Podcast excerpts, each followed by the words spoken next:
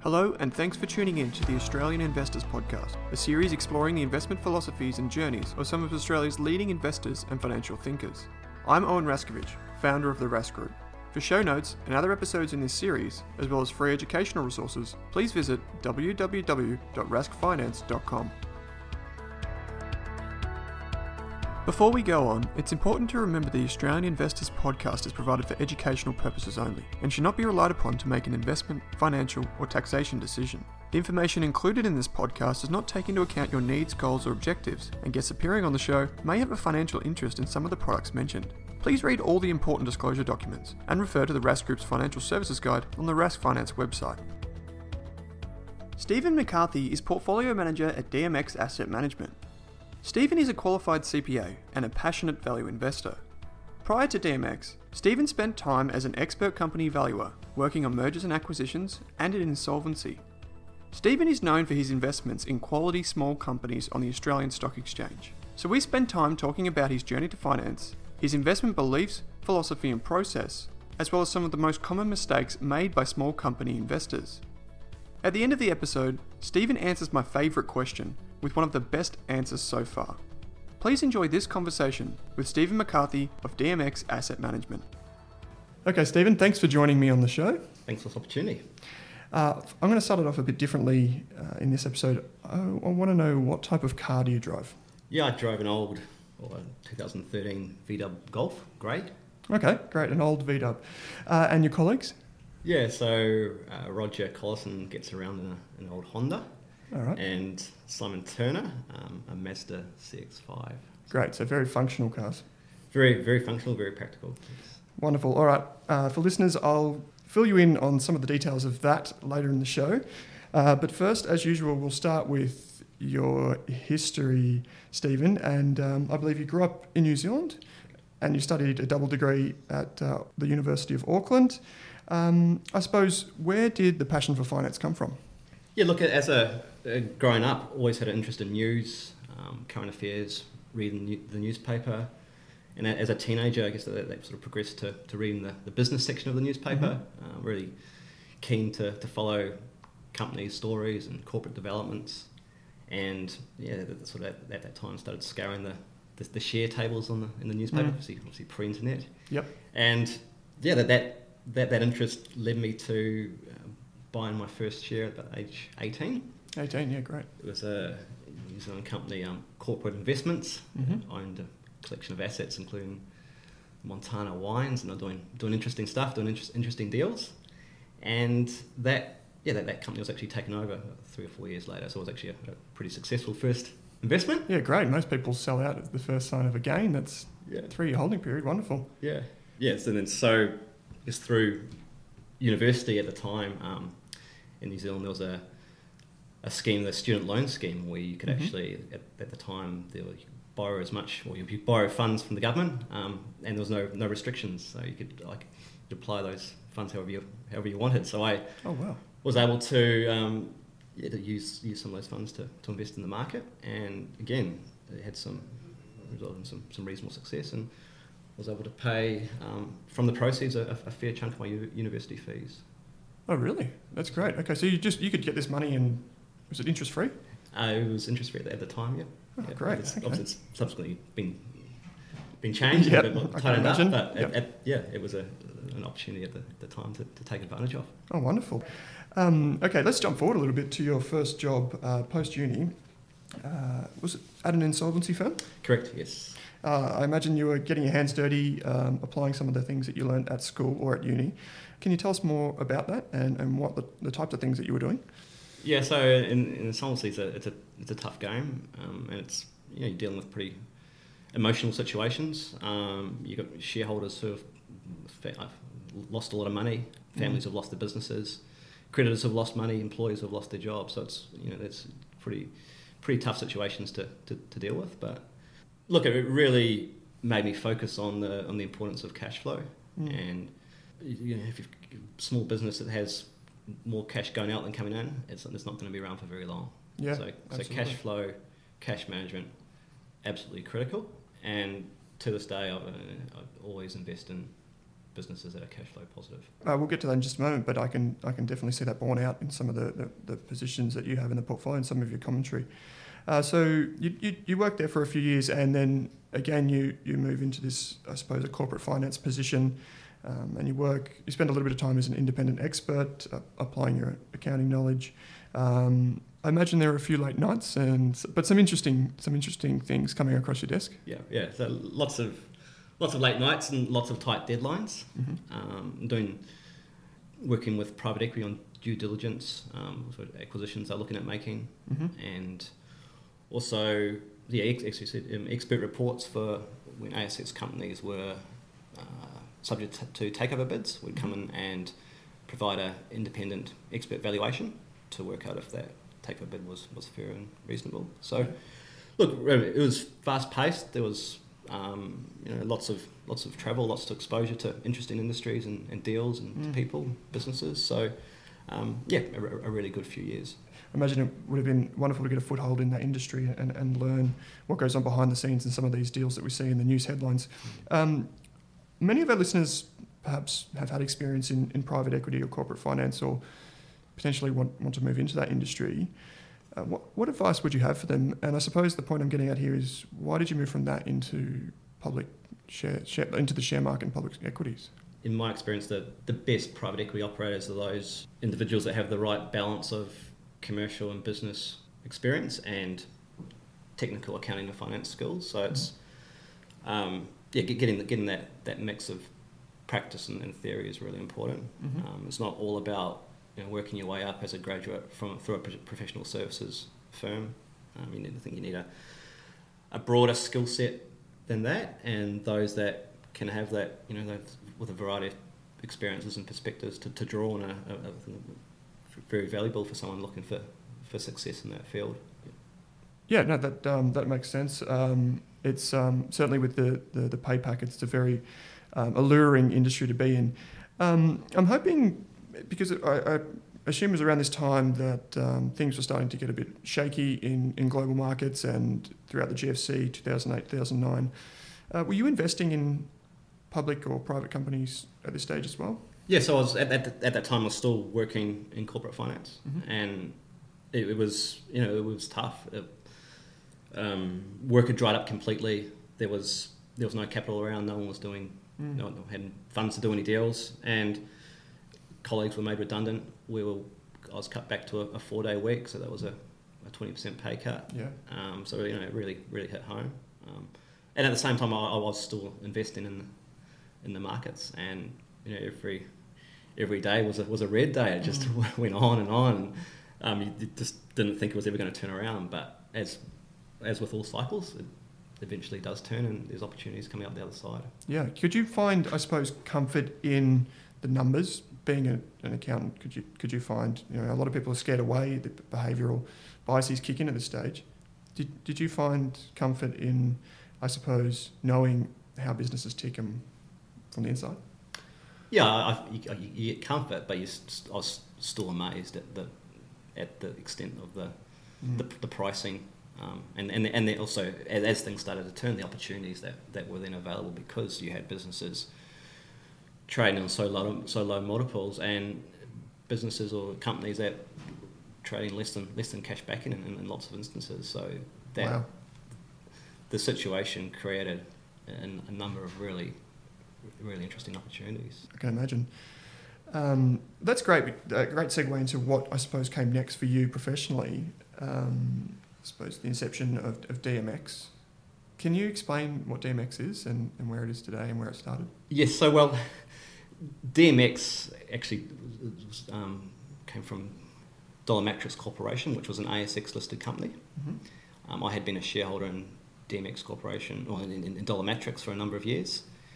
I think around 2012, I recall that was subject to a, um, a takeover offer by a, um, a waste management company, Tox Free Solutions. Mhm. So Dolomatrix was, a, was, was, was also a waste management company um, Mhm. and sold it, eventually sold its assets to uh, competitor Tox Free Solutions. That left Dolomatrix, or, or, or DMX, was its ASX ticker code, as a, as a cashed up shell.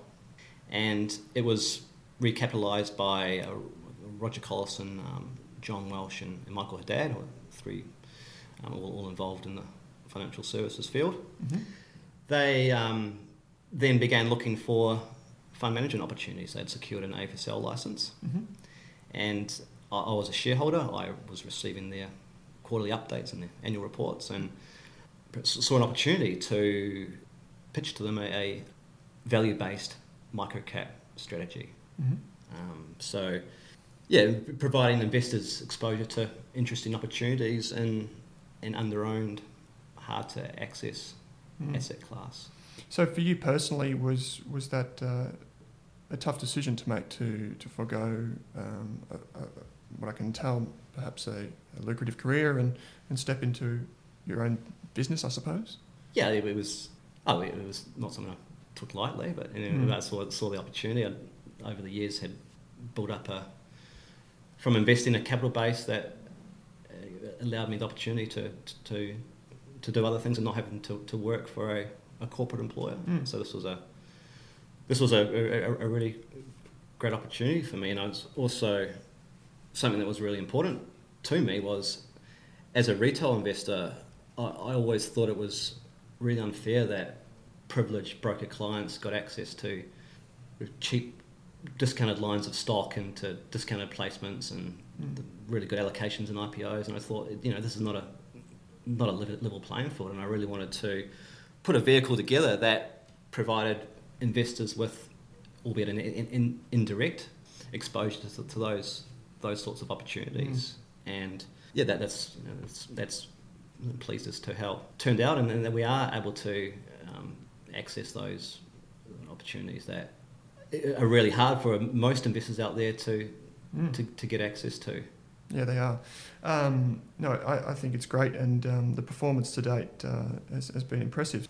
Let's let's move into your investment process now, and to start, I think it's let's let's consider where you choose to fish with the money that you have available to invest, and um, and why you do that. You invest in, in Australian smaller micro caps, and typically when we say smaller micro caps, we mean anything well below five hundred million dollars in value, and substantially less so let's just start with why do you why do you why do you invest in that in that arena? Yeah, so, so our, our sweet spot's probably it's 10 mil to 100 mil. Mhm. Um, we do go up to 500 mil, and, but it's really we really like that that that sort of 10 to sort of 75 100 space. Yep. Because it's it, it, it- we see opportunities there when where, where others are perhaps turned off from investing in smaller liquid companies. Um, and we see that as an opportunity to buy growing under the radar businesses Mm-hmm.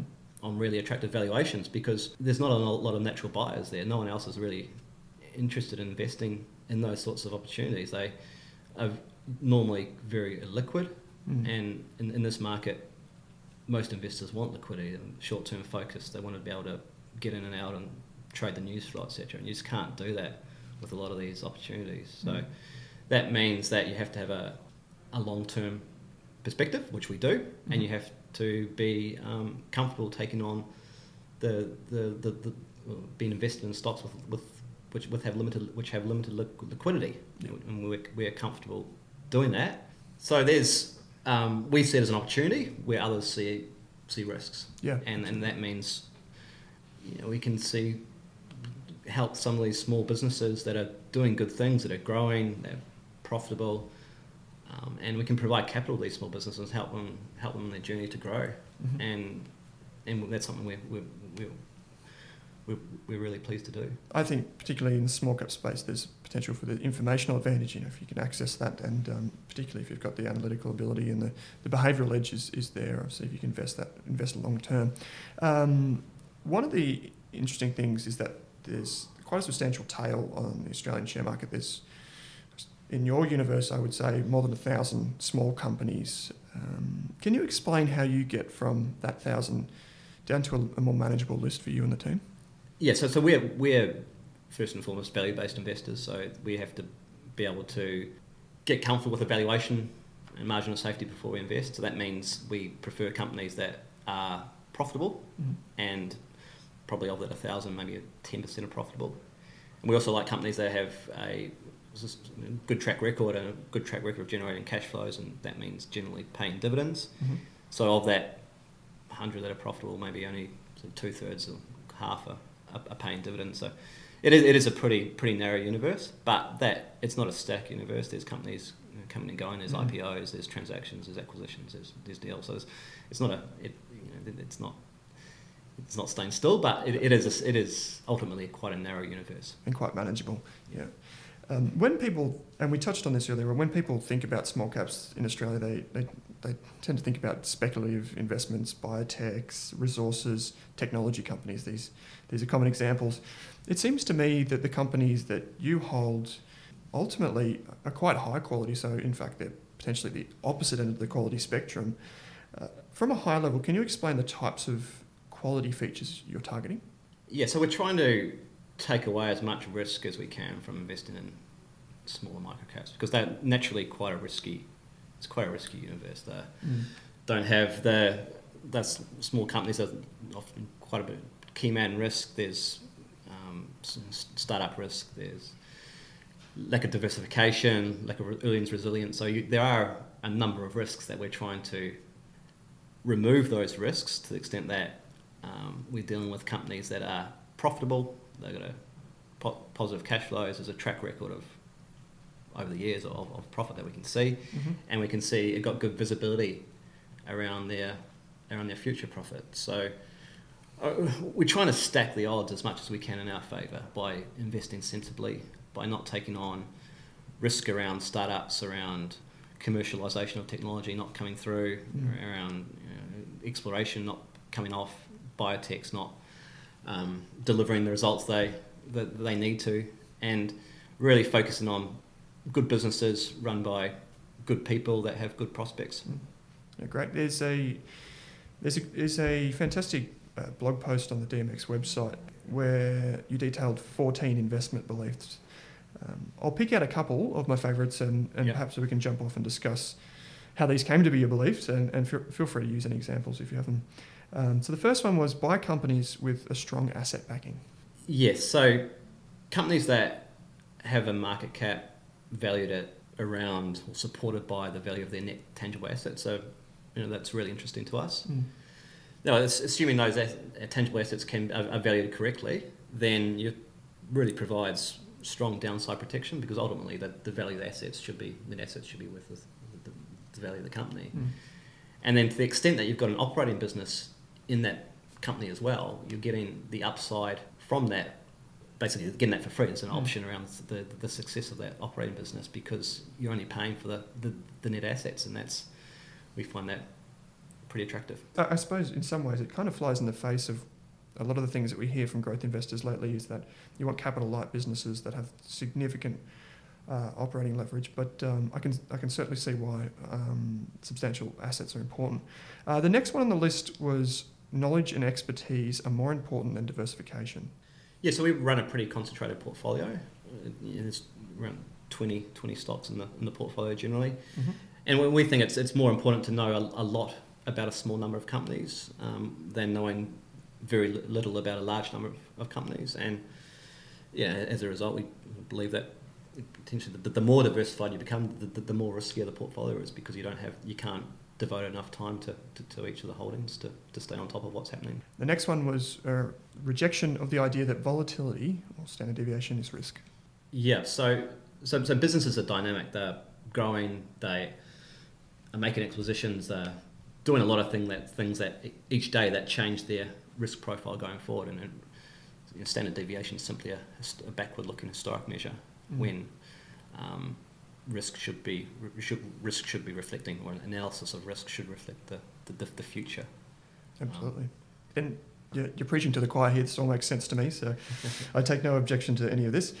One of the key features of the high quality businesses you target, at least it seems to me, is management. And there's a line on the DMX website that says management quality is arguably the, the number one determinant of a company's long term success. Um, this is often best done, I found, through a qualitative rather than quantitative lens. I mean, we, we use both, but um, can you explain why management research is important and outline some of the signs um, that speak to management quality? Yeah, so the, the reality is we're, we're investing in small companies. There's not a often not a, a, a deep management team. Mm-hmm. So success is very dependent on a small number, a couple of key individuals, and so there is real key man risk. So you got to have the, the, management has to be the you know the, the right management are critical. Mm-hmm. Um, so there are you know a number of factors that, that help give us confidence that that the, the right people are in charge and obvious one obvious one's been skin in the game. Um, we like looking at the track record of, of management, seeing what they said they were going to do three or four years ago. Did they follow through? Were there excuses? Um, and you know that that's all that's all well and good, but you know often it comes down to actually meeting management and eyeballing them, sitting down face to face, and just getting that you know that, that, that gut feel. Can can you trust this person to to, to, to, to manage this company? Mm. I mean, it's sometimes it's hard to put your finger on it. Yeah, I was going to say, do you, do you often get it wrong? Oh, look, it, the, the biggest thing we come across is just overconfidence. Okay, interesting. Um, amongst management, and particularly if there's a, a, a turnaround or a, an, an, IPO or a, um, a, a, new management team come on board, they have come with all these great ideas, but inevitably it takes much longer than they expect, and mm-hmm. it's a lot more challenging. But management, I think, by their nature, are, are, are too are, too overconfident, and that's something we you know we, we are we are always aware of. Yeah, interesting. This this next point relates to the first question today uh, about your car. Uh, there was a recent blog post on the DMX website. Uh, I think it was written by your colleague Simon, who who wrote um, about the idea that investors undervalue simplicity, and you, that was where the VW Golf comes in. In my opinion, we see this everywhere. We see um, undervaluing simplicity across the full spectrum of finance, from budgeting, gimmicks and tricks, insurance, and even picking a mortgage to investing. Uh, we often pay a higher price for things we perceive to be more sophisticated. Can you elaborate on why people often underpay for simplicity and perhaps how some of the things or how DMX stands to benefit from this bias? Yeah, look, I think when it comes to investing, there's a real thrill or excitement factor around thinking that you're going to might be part of the next big thing, mm-hmm. the, the, next ten bagger. You know, you start thinking about the, the new car you, you'll get or the, the holiday you'll take if the stock penny dreadful that you're in goes up twenty times, and you know, that, that that's all that's all well and good. And I think that the the, the valuation of a stock that's not making money is the, the earnings are um, it's not constrained by its current earnings. So people can think of the, the, the blue sky, the you know, possibility of taking this new tech business, taking it. The next 20, Amazon. Yeah, 25, 30, 40% market share. But you know, the reality is that the, chance, there's a, the, the chances of it coming off uh, and before um, is very remote, and you know, there's likely to be numerous capital raisings and dilutions along the way until reality finally hits home and there's a significant disappointment risk. Mm. On, on the other hand, you've got a business making widgets, making 10% growth a year, far less exciting, far far less far less hype built into the share price. But I can pretty confident that that widget making company over the next ten years is going to generate far superior cash flows than the hot spec stock. Mm. And at the end of the day, over, uh, over, over a long period of time, um, those cash flows are what generates shareholder wealth. So the opportunity to buy those sorts of businesses relatively cheap is, is very attractive because they are the ones that are going to be generating the far superior um, returns over the long term. I should add um, that the, the question about cars was related to a study uh, which I'll link to in the show notes um, about uh, the flashy cars are typically driven by investors with a higher risk tolerance. So perhaps it's, it's, a, it's an opportunity for everyone to reflect on the car that we drive and how we invest and see if there's a connection. Um, the next point uh, I want to cover was the valuation and, and how you determine the value of a business. Typically, obviously, every business is different. Um, obviously, dividends are important to you. If you could use an example, by all means. Yeah, look, uh, we we use discounted cash flows when mm-hmm. we're valuing our our, our holdings, um, and but we're adopting realistic assumptions. We're adopting you know, five, ten percent sales growth, and we're not looking at hockey stick type growth assumptions that mm. underlie the values of some of these really high growth companies, and that that's what then that provides us with comfort. We're you know, happy making realistic assumptions. As a, a stock, um, Fiducian FID, it's been listed 17 years, and over those 17 years, it's returned double-digit earnings growth across 15 of them, whatever them. So it's, mm. you know, you, be, those sorts of businesses are, are, are pretty good to model because the, the assumptions are um, you don't have to make heroic type assumptions to to support the valuation. Mm. And having done having, well, having done our DCF value, we also look at um, multiples, earnings, and enterprise value. Yep. And we're, we're looking for businesses that are growing, but on, on, on lower on lower PE multiples. So our our portfolios averaging 11, 11 times PE versus a market at 16 times. Mm, quite the difference. Because we're investing in these s- small companies, there's the opportunity to do that because you can buy these good businesses on, on low multiples because there's not the there's not a lot of buyers out there. Mm. Yeah. Um, how about sell discipline? Why do you find yourself selling? Do you sell when intrinsic value, when the price hits the valuation? Or? Yeah, well, I mean, we, we, we are value investors, so we, we sell when the prices are materially above our, our valuation. Likewise, we buy when the prices are below. But you know, we also sell when we consider the thesis to be broken or we, we lose confidence in management. hmm Do, you t- do you tend to track those companies after you've sold them? Yeah, we do. We do. Okay, great. Um, coming back to the business now and, and DMX and, and the company, where do you see yourself and the, and the company five years from today? So, Oh, look, look, the most important thing for us is that we continue to look after our investors' interests, and you know, we hope to hope to grow the business and um, introduce some some new products at some point. But first and foremost, it's about providing good service and good long term return returns for our for our investors. yeah, great, as you have done, I might add. So, where can our uh, listeners find out more about you and DMX? Yeah, look, so so our, our website, um, dmxam.com.au, yeah, it's just lots of information, uh, and, and you can sign up there for our um, for our content. We produce a, a monthly newsletter and other insights and, and content throughout the month as well. So that's um, yeah, free to free to sign up to. Yeah, wonderful. Okay, last question, Steven. Um, my favourite. If you could go back and, and tell the younger Steven just one thing about investing, what would it be?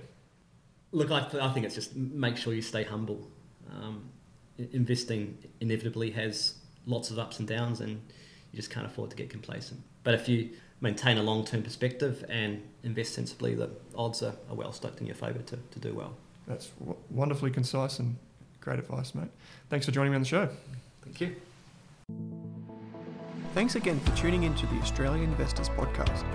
For further episodes, head to www.raskfinance.com. To provide feedback, nominate a guest, or hear from me, you can find me on Twitter with the handle at Owen Rask. Cheers to our financial futures.